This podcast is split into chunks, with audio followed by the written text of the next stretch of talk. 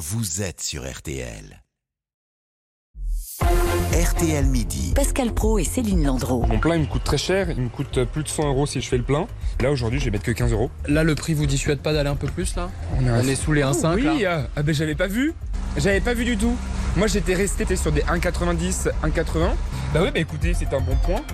Et Eh oui, c'est moins cher, moins 30 centimes à la pompe depuis ce matin. Le gouvernement augmente sa ristourne pour accompagner les automobilistes. Les- le litre passe donc euh, à 30 centimes de moins. Pardon, c'était pas clair, je vais me reprendre. La ristourne passe de 18 à 30 centimes. Voilà, c'est plus simple comme ça. Mais à quel coût est-ce vraiment opportun en pleine transition écologique? Pour en parler, on accueille Christophe Bourreau, spécialiste automobile chez nous à RTL. Bonjour. Bonjour. Et Agnès Verdier-Molinet, directrice de la fondation IFRAP, auteur de Le vrai état de la France euh, aux éditions de l'Observatoire.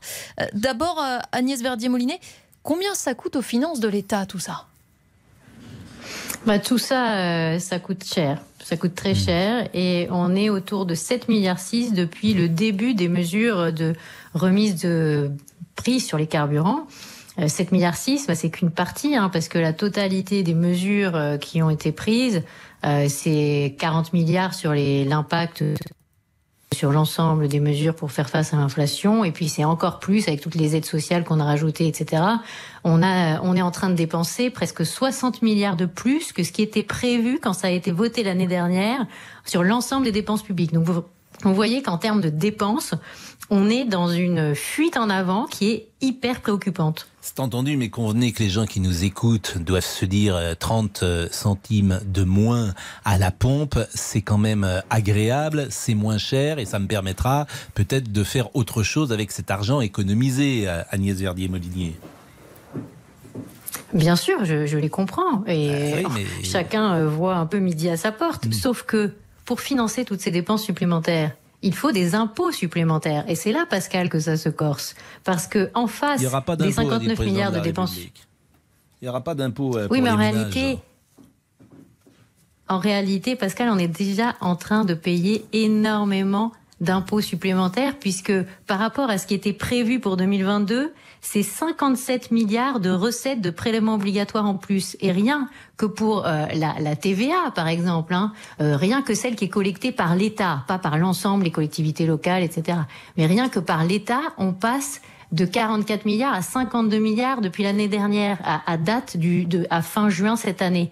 Donc vous voyez que on est sur des niveaux de recettes grâce à l'inflation qui pour l'État sont gigantesques, très très importantes. Et la question que je pose, c'est pourquoi est-ce qu'on est toujours en train de faire des chèques aux Français alors qu'on pourrait baisser leurs impôts, et notamment les impôts qui pèsent sur l'énergie? Parce que là, le, le, la ristourne de 30, de 30 centimes, elle est pas pérenne.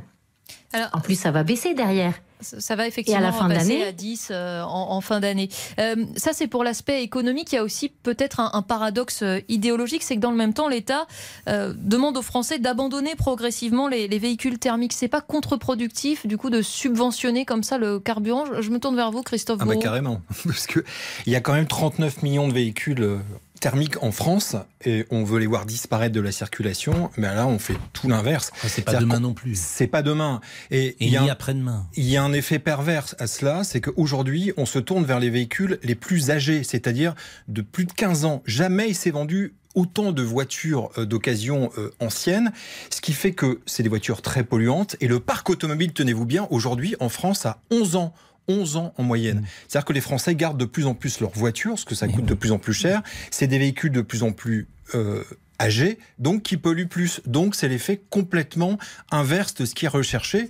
Et Et malheureusement, ça risque de l'électrique n'est perdurer. pas au point, il faut le dire et le redire. L'électrique n'est pas au point. Alors l'électrique est au point, mais bah, c'est la distribution de l'électrique, c'est les bornes qui sont pour l'instant insuffisantes en France. Vous faites Mais- pas un Paris. euh, non, on l'avait démontré, on l'avait démontré pas sur un Paris Saint-Malo. en, en, en, 5 heures. euh, La- Les voitures sont au point, mais il faut, faut pouvoir se recharger. Mm. C'est ça, Pascal, le, Oui. le principal euh, problème de ces véhicules électriques. Parce qu'elles sont tout à fait euh, viables et tout à fait euh, euh, pour, pour les automobilistes. Mais il faut se recharger. Et c'est ça le problème. Et là, le prix de l'électricité, les Français se disent Oula, ça va flamber.